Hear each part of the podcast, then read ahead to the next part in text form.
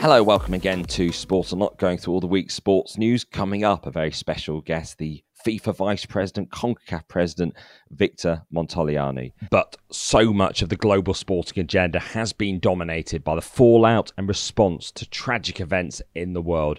There was the massacre launched from Gaza on Israel and the escalation of the Israel Hamas war. There were also the deaths of two Sweden fans in Brussels who were shot dead in what's been called a terror attack ahead of the Belgium Sweden men's Euros qualifier. Joining me, Rob Harris from Sky News as ever, Tariq Panja from the New York Times, and Martyn Ziegler from the Times. And has certainly been a couple of weeks where the geopolitics and security of the world has meshed into how sports is reported. Yeah, I mean there are some uh, obviously immediate consequences for for football, aren't there? I mean the UEFA have basically left the Sweden Belgium match at, at a one all draw after it was abandoned at half time. Um, Israel um, matches have been disturbed because of after the Hamas attacks, and the Palestine national team looks like their matches are going to be affected. So there are the direct football things, but this has kind of spilled over, hasn't it, into not just the effects on football, but but a sort of broader debate. Even some might even say culture war about um, about how football should react. Utterly horrific week. Um, and you say, you know, obviously this pod is about sports and sports news, and the ramifications obviously much bigger. But yeah, the issues that we've seen, Rob, have have been very specific to, to football, and, and in the UK um, over the last week, where we're based, uh, it, it's it's it's been a really difficult week in terms of, I guess, tone in many ways as well, right? And obviously, football having to grapple with very complex issues, particularly with Israel, Hamas. It does link to a decades old conflict and long standing enmities, but sparked in this instance by the horrific Hamas attacks, the murder, the rape, the torture, kidnapping of those in Israel, 1,400 people killed. Then a whole discussion over what is a proportional response from Israel to they would see it, protect their security, which leads to then civilian deaths in Gaza as well. Obviously, this is now an ongoing situation in sporting terms. We know of former footballers, basketball players who've been killed on the Israeli side. We, less detail from the Palestinian side, which does immediately give a sporting issue about how sport does respond. And for a period, there was the silence, obviously. We didn't hear from UEFA and FIFA for a week in particular after the Hamas attacks the Premier League silent on the weekend after it. And I suppose we look at it from an English perspective in particular because there's a lot of mourning at matches for various instances around the world.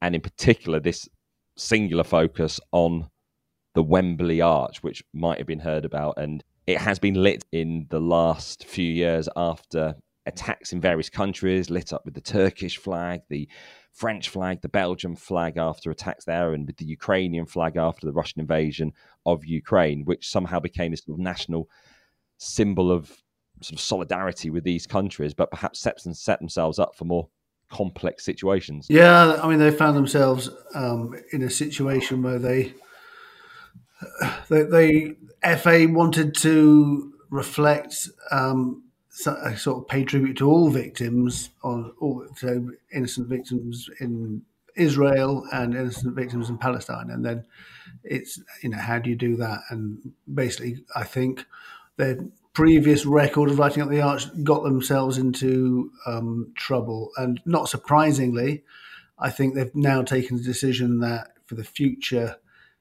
they're going to light up the arch far less often than they have done in the past and be probably be much more football related. For example, like when when Pele died and they used it to mark that. I think this sort of using it for social or quasi political or anything else, I think that's going to be a thing of the past from now on. The the level of polarization as well, especially with social media being what it is today, and the search for immediate comments on on all, on all these sides, it, it causes uh, has caused certainly this past week, um, you know, a real mess in terms of the response, the tone of the response, um, language from various bodies, whether sporting bodies, public bodies, the media.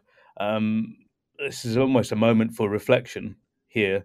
Shame it's taken the horrors of of what we saw two weeks ago with that Hamas terrorist attack, and and then now these civilian deaths in the, in the I guess almost you know north of a thousand and, and, and more probably by the time um, people are listening to this.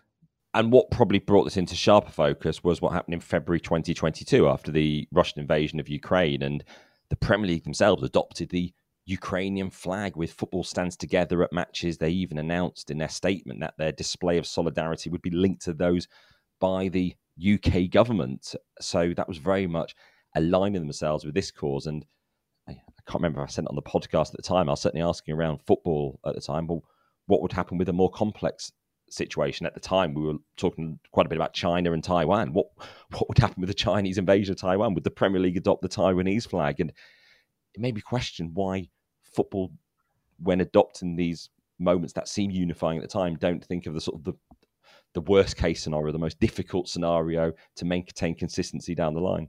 Short term and, and opportunistic, I guess, when you're pushing at an open door, Rob. And the, the questions you would have asked at the time are perfectly valid, and, and, and here we are um, today. The the Ukraine and, and, and Russia war, um, I think that's a classic example. Um, it was so binary, and they saw it as a very, very easy um, sorry to use a sporting analogy, easy win here. And and now look what's happened. I actually think it goes back even further to this sort of decision to get involved with the whole, you know, Premier League and English clubs wearing poppies on the shirts, and you know, a big fight with FIFA to be allowed to do so. I mean, what was the point of that? That that was just, I think, responding to pressure from certain sections of the media, but just don't get involved in things like that. I, I think in the first place, and it, that almost in a way set English football down a particular road. Uh, I'm not going to name the, the, media organisations, but the idea of being terrified of, of a couple of newspaper front pages, um, it just shows a lack of strength and conviction of, of, of the leaders. You know, wh- why get so um, sort of frazzled by a couple of um, you know attention-seeking headlines in a way? Just just have a have a strategy you know these organizations are supposed to be people by smart serious people who know what they're doing and to blow in the wind with every every kind of screaming headline it, it, it sets you down um, a, a, road that, that ends up in, in a situation we're in today. Yes, and we you know saw that with FIFA and UEFA as well. So UEFA said absolutely nothing um, in the immediate week after the attacks. Neither did FIFA. Uh, we did see letters that both Aleksander Ceferin and Gianni Infantino sent to the FAs in both Israel and um, Palestinian territories too, and they did offer condolences, but they're very caveated and cautious in their regard. And probably with FIFA, there's more of a spotlight. Although Ceferin had been to Israel a few weeks earlier because he'd been to meet both the Israeli Prime Minister Benjamin Netanyahu and the President Herzog, as well as the FA. Gianni Infantino, and we, I'm sure we've questioned on here before, went to the White House in 2020 to the signing ceremony of the Abraham Accords. Was it the UAE, Bahrain, and Israel? And there were questions at the time. You know, why was he at such a quite a political event? What was football's role to do that? What was his necessity to go there in the midst of the pandemic? Infantino at the time, let's look into the context of that. He had developed a very, very close relationship with um, the Donald Trump White House, particularly Jared Kushner, who was at the center of this. Infantino seemed to like being around the orbit of of, of these people, and and um, and and at the time. Um, uh, with the UAE and Gulf leadership, it kind of fitted into his almost lifestyle and this this profile, um, to the point where he was at this this um, quite significant, very significant um, signing of the Abraham Accords, this peace accord, if you want, a recognition for the first time of Israel by the United Arab Emirates, and a, a huge deal, and, and, a couple of other countries. Um, but it wasn't a football event. He didn't need to be there, but he made sure that we knew he was there. Now, Rob, let me ask you in terms of Infantino, that was all known, well known, and well publicized. Where, when it's sensitive, where does he tend to put these statements out? Is it as well known? Is it as well publicised? Well, the only reason we actually saw his letter to the Israeli FA is because I got sent it from there. That was the first word after contacting FIFA media every day all all week to ask what their position was, and they just had nothing. And eventually I got the letter and just posted it. Then a few hours later, he posted on his Instagram, Gianni Infantino, a couple of very tiny versions of his letter to the Israeli and Palestinian FAs, which you couldn't barely read. And it was posted on Instagram stories, which for those less familiar, disappear after 24 hours. So they weren't sent out on a press release. They weren't put on the FIFA media Twitter or X account. They weren't put on the main FIFA account. They weren't put on the FIFA website, which you'd think this is pretty notable to post there, particularly as not just for media, other football associations around the world might want to take some sort of guidance and know what the FIFA leadership position is. Perhaps they might follow or they might take a sort of different path from that. I mean, what Infantino actually wrote was football could play a small part in potentially delivering peace. So he was putting football as having a role in somehow ending this very long running uh, bitter conflict and uh, enmities. You know, write, you know, writing a letter to the Israeli FA is the right way to go, but I do I don't quite understand why that's not sort of released publicly. But this thing about football being, you know, involved in in, in, in delivering peace. I mean, Sepp Blatter, you probably remember this. This was his sort of grand idea that he was going to bring peace to the Middle East and he was going to get the Nobel Peace Prize, and he spoke about it quite often, didn't he? But I mean, his all his efforts, which from the moment he became president in 1998, um, he brought Palestine uh, into into FIFA then, um, and he, you know, is one of his his recurring themes, but it was a complete failure. It was um, Kjetil Siem, a Norwegian football executive, who brought Blatter the Nobel Committee, no less, into FIFA House with the um, now short-lived Handshake for Peace, sponsored by the Nobel the people who give out the Nobel Prize. Um, unfortunately for for Blatter, the, the, major scandal that took out him and most of the FIFA leadership at the time ended uh, those hopes. Bringing it back to the current situation, um, so Infantino's letter referenced his call for an immediate end to hostilities and relief to end the suffering of both the people from Israel and Palestine. Again, we had the Premier League and FA statements sort of providing what some saw as an equivalence when on the Israeli side, certainly it was the worst attack a single day against Jewish people since the Holocaust.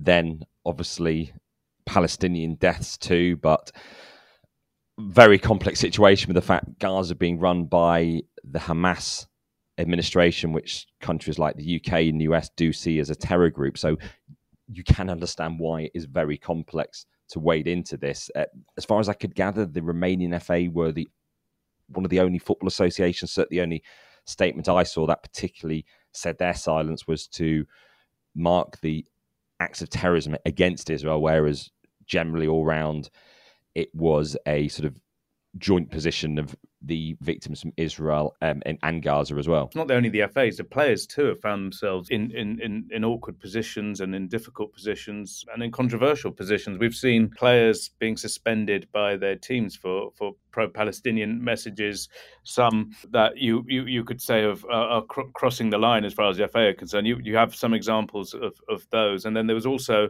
um, a comment, um, a very incendiary comment from the French Interior Minister Darmanin this week about Karim Benzema, who's currently playing in Saudi Arabia, saying that, you know, paraphrase him a bit, that everyone knows that Benzema is a supporter of the Muslim Brotherhood.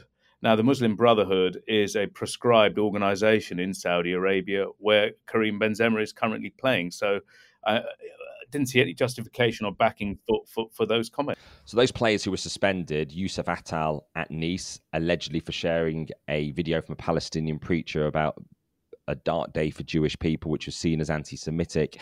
And at Mainz, they suspended Anwar El Ghazi for comments that they deemed unacceptable. He did share comments that included the phrase from the river to the sea, which is viewed particularly by the UK government as anti-Semitic and about the destruction of Israel. So those particular cases, and you know, there've obviously been more um, Palestinian statements, pro-Palestinian statements that haven't had any action. So perhaps some seen as a clamp down on supporting the Palestinian cause, but it seems that these are very specific cases. And you know, we've seen many players just sharing the Palestinian flag in various messages of sort of solidarity. Also, the only Israeli player in the Premier League, Manor Solomon at Tottenham, he's been posting quite strident messages. against Hamas and in support of his country. It Kind of struck me that if you think back a year about the, in Qatar, the World Cup, there was a there were really, really sort of open demonstrations pro-Palestinian support. So I suppose some of the players who might have been involved in theirs, they they think that you know they're, they're looking back over, over, what's happened over decades and. Um, but the immediate feeling that, that lots of people feel is the revulsion at what happened over this sort of horrific attack on that Saturday. So it's just one of these things which polarizes people um, and football has been stuck in the middle. Yeah, and particularly then when we had that attack on the Sweden fans in Brussels ahead of the European Championship qualifier. So then football was wondering how does it mark those deaths, having spent the week in such a complex situation uh, with Israel Hamas, and we eventually did get a UEFA statement which said that they would be marking the deaths. And what they said in their statement was that it would be in memory of the two victims of yesterday's terror attack in Brussels. They then put a later statement out a few hours later saying that they would have a moment of silence at games in memory of all members of the European football family killed in recent days in Europe and Israel. I know certainly the English Football Association that raised alarm bells because, of course, Israel is in European football terms, which then led at England's game against Italy to then put in their own message on the big screen, changing it to make clear that it was in memory of all members of the European football family killed in recent days from UEFA member nations, Israel and Sweden. And they put the UEFA logos on that message. So certainly that shows the complexity. And this all came when UEFA had just been dealing with the Russia situation. So in the previous pod, we talked about how UEFA decided to readmit some Russian teams, the under 17s teams, ending the blanket ban in place since the start of the Ukraine war. We mentioned about the backlash with certainly the English FA, the some of the Baltic FAs, Swedish FA, and the like, all protesting against UEFA's decision to readmit Russian teams. And then UEFA performed a U turn. I think when we talked about it before, we did question how they were going to actually technically get them into the draws. If nobody was going to play, they weren't going to be able to go to Sweden. So you could say it was probably quite um, predictable, but no, nevertheless embarrassing for UEFA to have to do that U-turn. Not, not just embarrassing; it's it's cost um, um, uh, uh, the guy from Sweden, Karl Erik Nilsson, uh, his his role at the top of Swedish sport, hasn't it? He was forced to resign after being the first speaker after Ceferin in that UEFA board meeting to back this um, this plan over his contradictory views, given his position as chair of the Swedish um, Sports Coalition. Who who wouldn't who wouldn't allow them to be there, and it, it's hugely embarrassing, and it's a complete own goal, and they haven't actually got these games played. What why why was this introduced? What a what a what a blunder! Yeah, it was a mistake. I blame Rob Harris for uh, Karl Erik Nilsson's resignation because he was the person who pointed out publicly the fact he'd voted in, in opposition to his uh, National Association's position. We take the broader view. Perhaps you can either look at this as democracy in action in UEFA. They proposed something, they voted on something. There was a backlash, boycott calls, and UEFA had to reconsider it, and they reverse the decision, or it shows they should have consulted more widely first to actually get a real sense of the situation. And it would point to the fact they, by dropping it on this meeting, it took too many people by surprise who were opposed and weren't going to move their position. Karl Erik, not the only only um, um, FA president in trouble over this. Jesper Møller, his close friend and Danish FA president, who also seemed to give this his backing in, in, in the board, was forced to appear on, on live Danish television, I think, to to kind of apologise for this and to make the, the position clear. Well, that Russia decision all about leadership, how much you consult, and how you land a decision. A lot of football focus at the start of the pod, but certainly the International Olympic Committee has been meeting in the last week in Mumbai. Gianni Infantino amongst the IOC members there, but it's all been about the person at the top Thomas Bach. And now this perhaps doesn't get as much global attention. It's not the talk of sports fans. There's not as much familiarity perhaps with Thomas Bach, but a really consequential moment did happen there. So Thomas Bach's term is due to end as IOC president in 2025, but is he trying to stay on? Well, he he is would probably claim he's he's not, but several IOC members stepped up and urged him uh, to despite to change effectively would require the IOC to change its statutes um, to allow him to uh, to stay on for, for another four years. Um, interestingly, uh, inside the game, point found a, a good video of Thomas Bach talking in 2015 about FIFA and urging them to bring in term limits, um, as, as, the IOC had done in 2001. So it would be, you'd say, it's slightly hypocritical um, if if he bowed to pressure from the members and stayed on for another four years. Yeah, he was shocked, shocked uh, when when those members from the floor stunned him by saying that maybe they should study him staying on beyond the, the, the mandate. And just for a second, let's let's think about why that mandate was brought in. It was brought in, in, in I think in the late nineties after the Salt Lake City bribery scandal. Um, it was one of the measures that w- was was brought in to prevent leaders from staying so long. Um, thus creating cronyism, bad governance, and, and, and, risk of corruption. And here we are backsliding. And it's not just Thomas Bach. We've we, we, we've seen this at FIFA. Gianni Infantino will probably stay on. Um, there's a mechanism for him to stay on beyond beyond the term limits uh, at FIFA, and same um, at UEFA as well. Should Aleksander Ceferin want to stay on beyond beyond his term limits? The point of these term limits are, are really important. It is to to bring new blood in to stop um, a kind of an ossification, to stop people just staying in place, and that power really um, residing at the top of these organizations. And you know what happens when it does.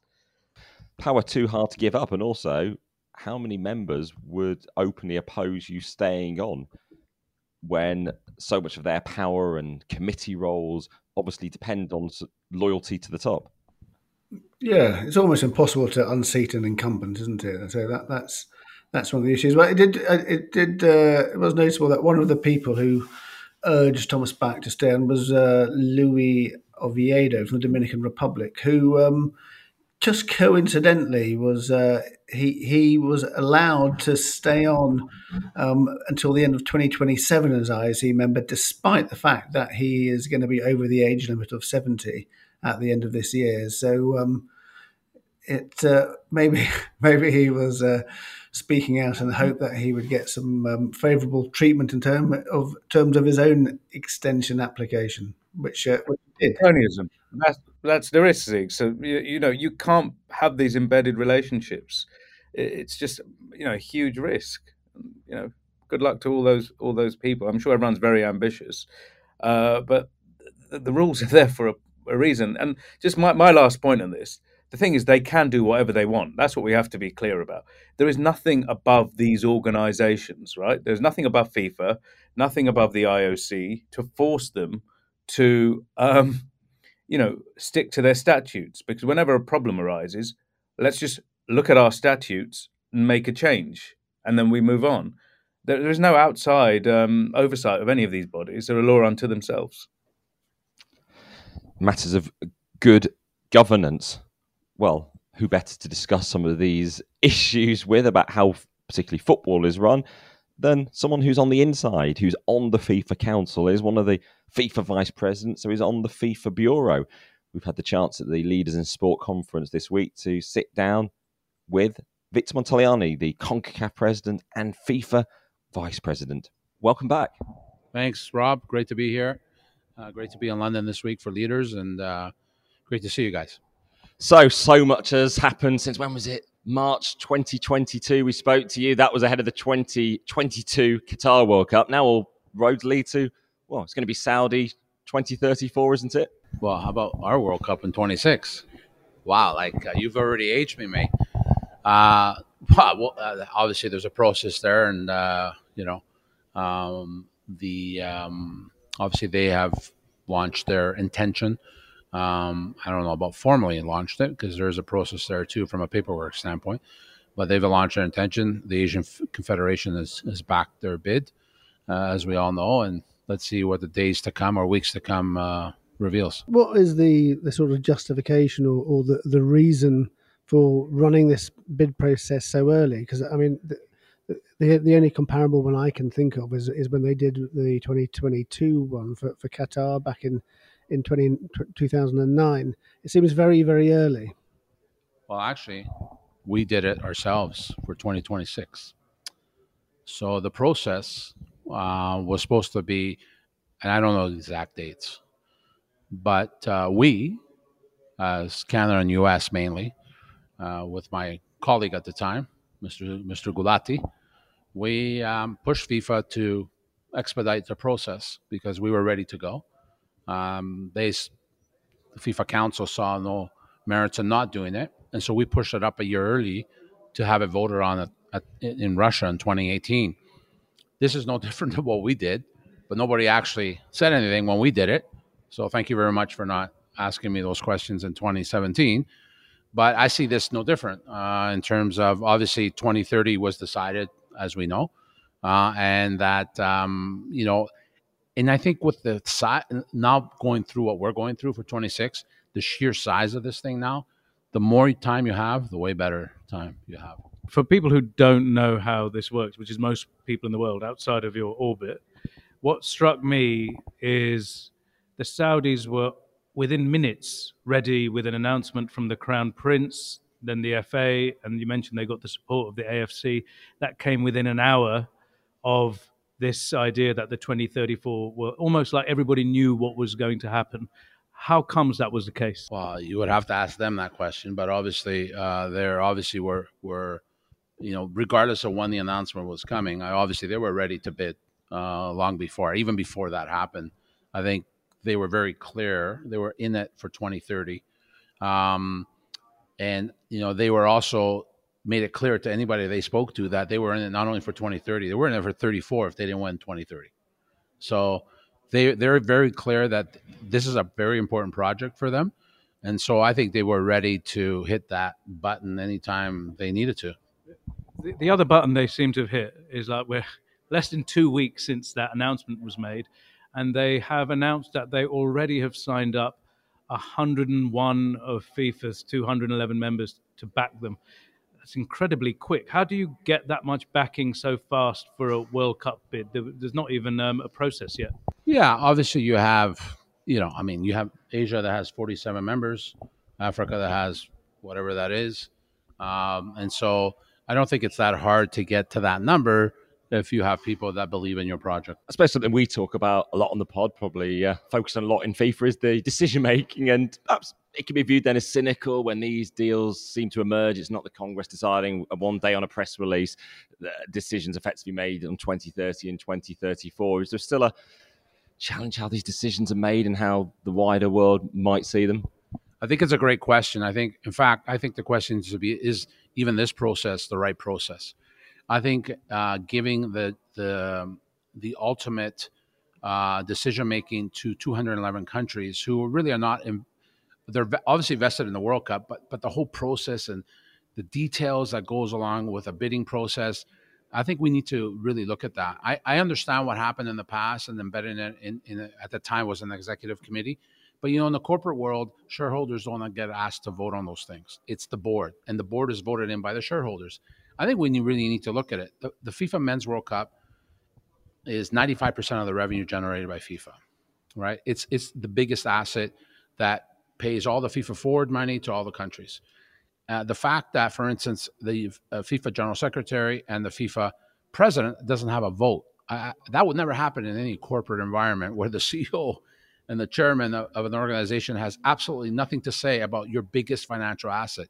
I think if we're really going to look at proper governance, you kind of might want to take a page from the corporate world and see maybe is there a better, more efficient way? Is there a better strategic way to do it? Because you know, having a uh, having obviously you have to do your due diligence. It has to be very transparent, regardless who votes, whether it's a body of 2011, 211, or it's a body of 37. That always has to be transparent. But your due diligence has to be done. You have to take into uh, account what the staff, your staff that does your due diligence says, and also strategically maybe taking a more long term view, right? Because again, it's a big asset. It should be done properly. It needs to be spread geographically. There's different reasons to have the World Cup. Obviously, finances is a big reason, but also from a development standpoint and how you wick that in. Maybe you do it from a shared perspective, like we've seen that's going to be happening in the future here. So I think it's maybe it's an appropriate time to relook at how we do it. Because you know th- this thing that it uh, I think the bid process in itself. I mean, we spent a lot of money in our bid process. You, that should that really happen? Should MAs be spending that kind of money in the bid process, or should it be done more at a, at a level that is, I think, uh, at a better corporate level than how it is now? Those are just, I think, serious questions that we, I think, have to address moving forward because it's now 2023. We don't know where the Women's World Cup host is going to be in 2027 would actually it be better for FIFA to have a long term plan? It's not just where's that World Cup going to be about? How do we get to things like equal pay? And it's in part how can we make money out of the tournament and where will it be? One hundred percent. I think the Women's World Cup would really, I think, uh, benefit from that strategic long term planning um, and uh, not being behind the eight ball. And, and you, as you know, 24 will vote for 27 and 25 will be 31. So it's catching up uh, because before it was even tighter as we saw with Paris and as we saw with uh, Australia. So I, I think, again, those same questions need to be asked. Is there a better way to uh, handle your number one asset uh, from, a, from a revenue standpoint?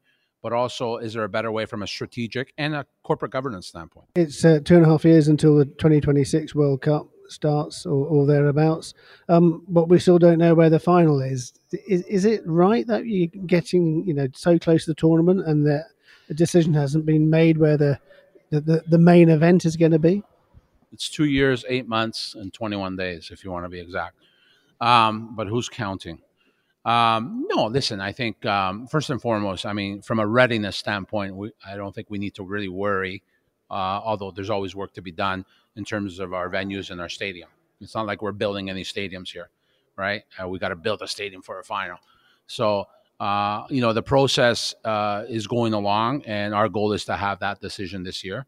Um, and um, you know, once they're announced, we'll be off to the races. Just back onto this, you mentioned FIFA. Ninety-five percent of its revenue, more or less, like a large amount of it, um, not to put you on the spot with your 95% uh, number, man, uh, uh, is from it's from the World Cup, so it's its biggest thing. It stops the world for an entire month. We all love it. Now, two weeks ago, a decision was made not for one World Cup, but two, 2030, with this um, three continents, with um, games in South America, in Europe, and Africa with Morocco, and then this uh, um, 2034 seismic decisions we talked about it when we, we last spoke to each other, the, two, the three of us. There's not a single, there's not been a press conference or any chance for the public to, to have a conversation about it. The media, it was just a press release. Something that big? Uh, I wasn't unaware there wasn't a press conference because, uh, you know, obviously, uh, I think uh, our council meeting was on Zoom, I believe. So, um, yeah, listen, obviously, um, I'm here to answer any your questions, and I'm sure uh, you know, if you're going to pose the same questions at FIFA, I'm, you know, I don't think they've ever shied away from answering questions. So from what from what I'm aware of, uh, and uh, yeah, I think listen, the, the, reality of 34 is that you know I, I know everybody you know they've come out of the gate whatever, but from a process standpoint, it's still not final. You know, in terms of even just going past the first post, it's not finalized till October 31st, I believe. Yeah, but we we also have 2030, which is enormous. You know, like across these these three continents, questions about how it's going to be done logistically, the the environmental impact, um, all of it. We've not had a chance to talk to anyone about. It. Not sure there's answers in a lot of those because I think that's a lot of the hard work that needs to be done. Uh, the, you know, the decision ha- has been made in terms of, and by the way, you know, the decision has been made where they are the only bidder. They haven't gotten the World Cup like you're saying, ah, oh, come on, they're going to get it. Yeah, you're probably right, but they haven't been awarded. So Portugal, Spain, and Morocco, and the, three games in South America have not been awarded the World Cup. What has been done is the decision was that they this would be the only bid for 2030, and that they would have to meet the standards that are required to put on the World Cup. And if, quite frankly, they don't meet the standards, obviously we have a situation. Now, do I think they're going to meet the standards? Yeah, I do. I, don't think they won't because you're talking about, you know, I think Morocco will put a great foot forward. Spain and Portugal goes without saying. And having three games in those countries that, you know, uh, is a football, those are footballing nations. I don't foresee them not doing it. But I think from a process standpoint, nobody's been awarded 2030 and nobody's been uh, even officially announced from a process standpoint who the candidatures were. Now, FIFA was clear that only Oceania and Asia can bid for 34. Fine. So that limits in terms of where the bids are coming from. I think you you approve of the sort of IOC approach to um, where they basically the the executives select a, a preferred candidate for a tournament um, for the for the Olympic Games. Is that what you're basically saying? You you think that it should be a sort of executive decision because that's effectively what it it feels like now. Is that there's only one bid being accepted for 2030, and it, it looks like there's only going to be one bid for 2034. Um, because there was a big thing about the sort of you know, letting the whole you know, FIFA Congress vote in it, and I guess they have to approve the 2030 bid as well. But is that what you're saying? You think that it should be sort of no more no more bidding races races basically? Yeah, I think it's not so much races per se, but not the way we've done it. I mean, I, I went through it, I experienced it for the 2026 World Cup. It, it's not fun, right? And it leads to uh, like unnecessary spend- expenditures. I, I think what we need to do is really rigorously look at the process, make it a lot more corporate with the right due diligence. And by the way, even though it's an executive decision um, in a smaller body for like the FIFA Council, no different than it is at the Congress, it needs to be transparent. Like it can't just be, yeah, yeah, we're picking so and so. It needs to be completely transparent why you're doing it, who did it, and ensuring that the standards have been met from a due diligence perspective. Because an asset as big as the FIFA Men's World Cup, and quite frankly, what the Women's World Cup is now, which is a massive asset as well and growing, requires, I think, a proper procedures, proper governance, and ensuring that it goes in the proper locations. And taking a long term view on that, um, I think, is important. Now, I think we're a bit different than the IOC in that, you know, I think the IOC might be a little bit more challenging finding hosts because of the sheer nature of the, you know, how many events are going to go into the Olympics. Whereas with us, it's only one sport. You don't, you know, we don't need to build uh, infrastructure per se like they have to. You know, you might have to build a stadium, but that's it. You're not building, you know, pools and whatever else, right? So, um, so I think we're different in that way. But I think, in terms of the principle of a long-term approach, I think I think it's something we really need to look at we started the pod talking about a lot of the geopolitical issues that FIFA is having to confront and contend with. So we've had the Israel Palestinian situation. How do you honour that? We've had the return of Russia initially from FIFA and also UEFA have U turned on their decision. Focusing on Russia first of all, how's that decision reached and how problematic is it in terms of where Russia sits in football with this war with Ukraine going on so long and how long they're out for? Yeah, I mean, obviously, you know, sports and politics is always uh, an uncomfortable mix. Um, I think, um, and this is no different uh, in terms of these are complicated situations. Uh, obviously, UEFA took a decision, uh, brought it to the FIFA Council, which took a decision, uh, and then had to obviously, uh, from my, my understanding, is they are not going forward with it because once they've started looking at it really more deeply that it was going to be problematic, and, and I respect that. Um, you know, uh, it's great to say that uh, you know we don't want any politics in sports. A little harder to do, I think, and uh, unfortunately, um, you know, uh, being the being the global sport that we are, a lot of times, maybe unfairly at times, or always look to to solve situations or or be, be a bigger impact that I think we are. But it's the reality of of our sport and uh, you know you guys know that because you cover the sport, so you know the global nature of it. And we did have Gianni Infantino writing to them in the media saying football could play a role in helping to solve the conflict. So through FIFA, he sort of inserts FIFA's role into that. But then, how do you avoid taking sides? Sometimes you do take sides, like with Ukraine, where it was very much firmly speaking out against Russia in favor of Ukraine, but then more nuanced when it's Israel who's been attacked by Hamas, but then Israel has obviously attacked back in terms of defending itself, and, and then civilians are lost on both sides in attacks. Yeah, obviously, you know, we can play a role. We're, we're not going to be the peacekeepers. Um, obviously, you know, we, we, have the entire international community, heads of state flying into the region, um, speaking about Israel, actually, Ukraine as well, in terms of trying to bring pre- peace to those areas. Um, and, um, you know, obviously, it's a not not just an unfortunate situation; it's a ghastly situation with uh, you know, in, in, the end, the humanity is suffering here, um, regardless of what side of the ledger that you you may you may take.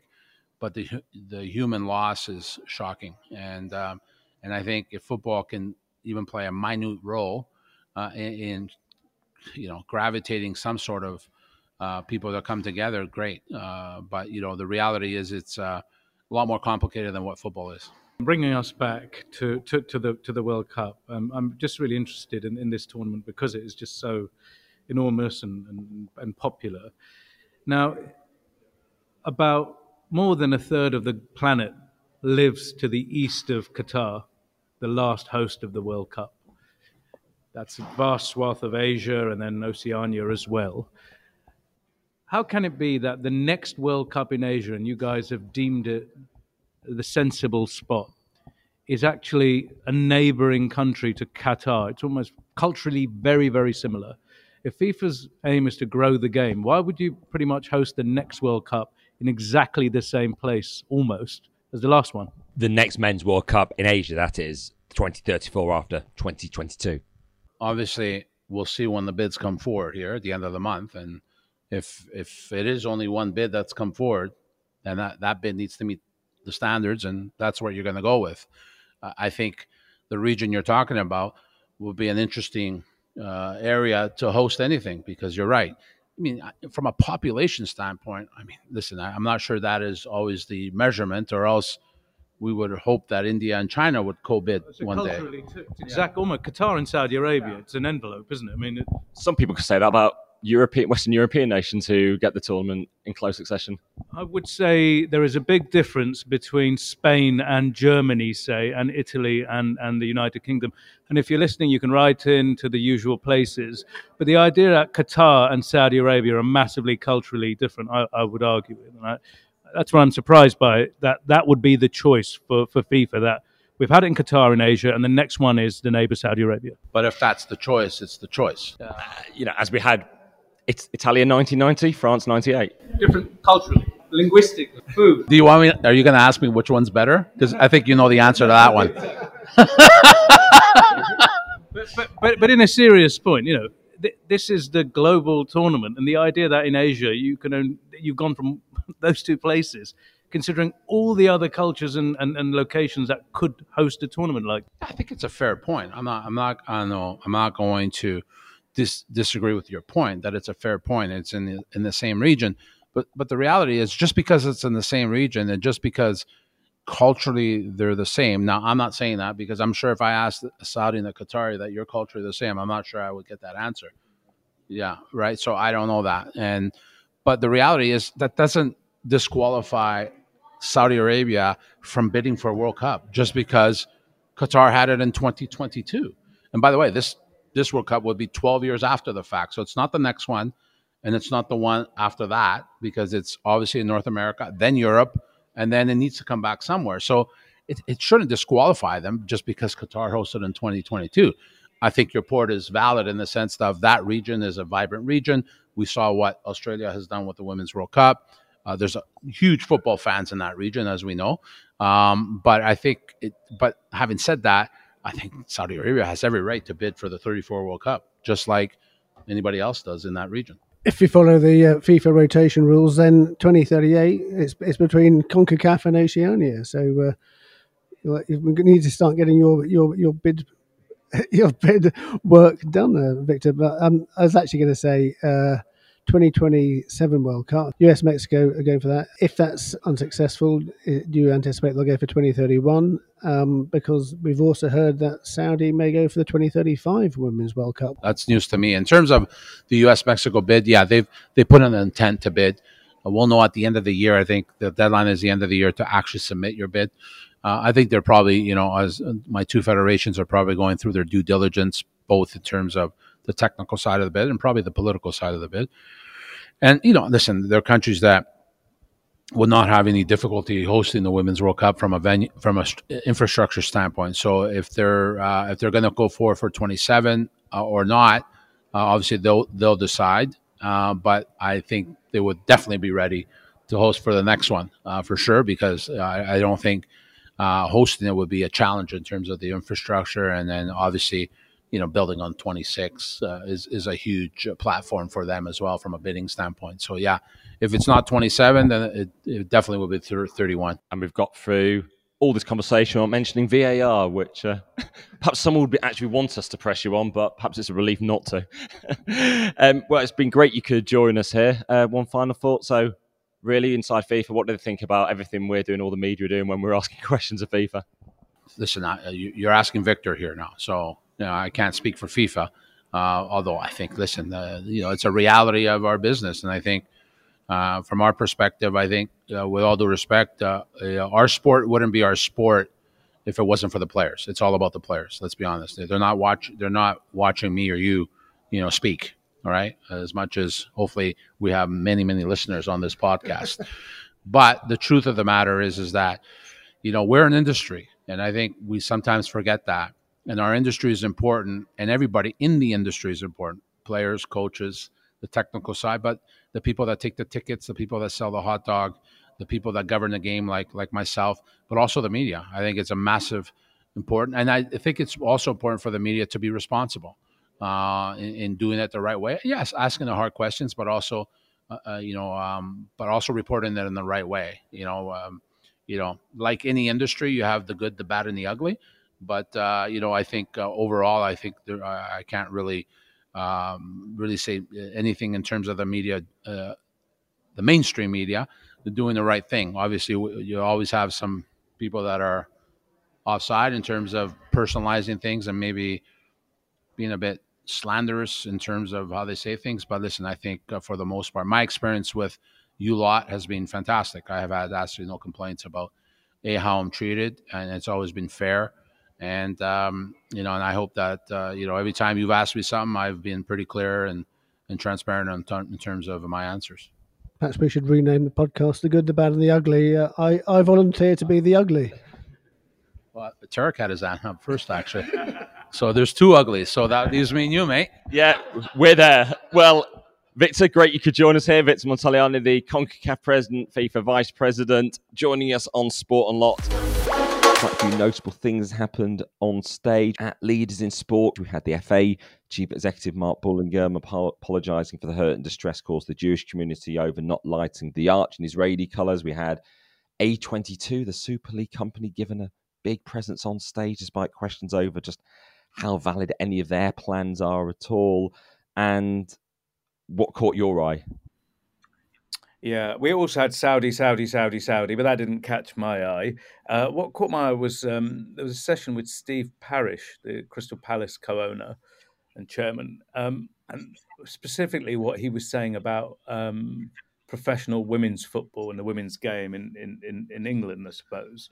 Um, and and we've talked about this idea that just mapping women's football onto men's football, which has been around for hundred years and just doing the same thing risks the same problems. And, and said something really interesting. Martyn, you were there as well, and he was talking about um, this risk of having just two or three teams right at the top um, spending huge amounts of money and creating a gulf and a lack of competitive balance. I think he said last season in the WSL there was 160 goals difference for the top four teams, and that meant the rest were 160 goals down. Uh, Martyn, do, you want to unpack a bit more of what he said? Yeah, so I think he was pointing out the fact there's no there's no salary cap, there's no cost controls uh, in the Women's Super League. So you you basically have this sort of complete free market, and then if you are a big club, it's quite easy to get good profile by spending spending a bit of money, um, and but you get this sort of you know the haves and have-nots, very very stark divisions in women's football in this women's Super League at the moment, and it's you know it's it, it's too predictable. Is the, is what he the point he was making. At, at a time, he said, when they're trying to grow the game, we're not. It's not an established 30, 40 year you know league with fifty thousand fans every week. They're trying to grow interest, and if you're one of the have-nots and your fans know you're going to lose six 0 and you're trying to start this this competition, it's going to be really hard.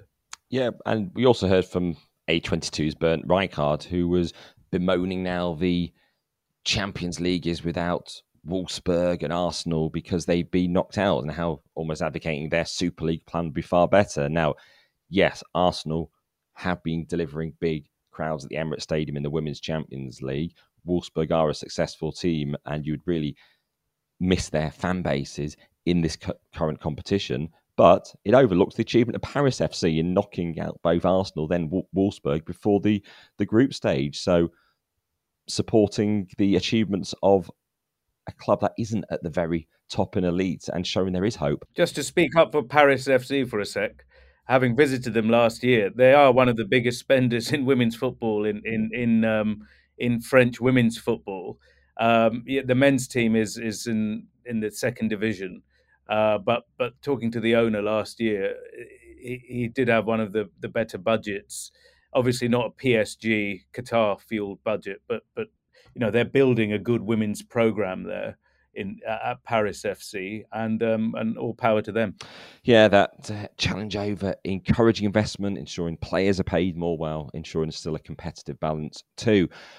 Well, that about brings an end to this week's episode of Sport Unlocked. Obviously, so much politics, geopolitics to get into, and how football deals with those situations. As ever, you can message us at Sport Unlocked on X, Facebook, Instagram, email, sportandlotpod at gmail.com if you've got any thoughts.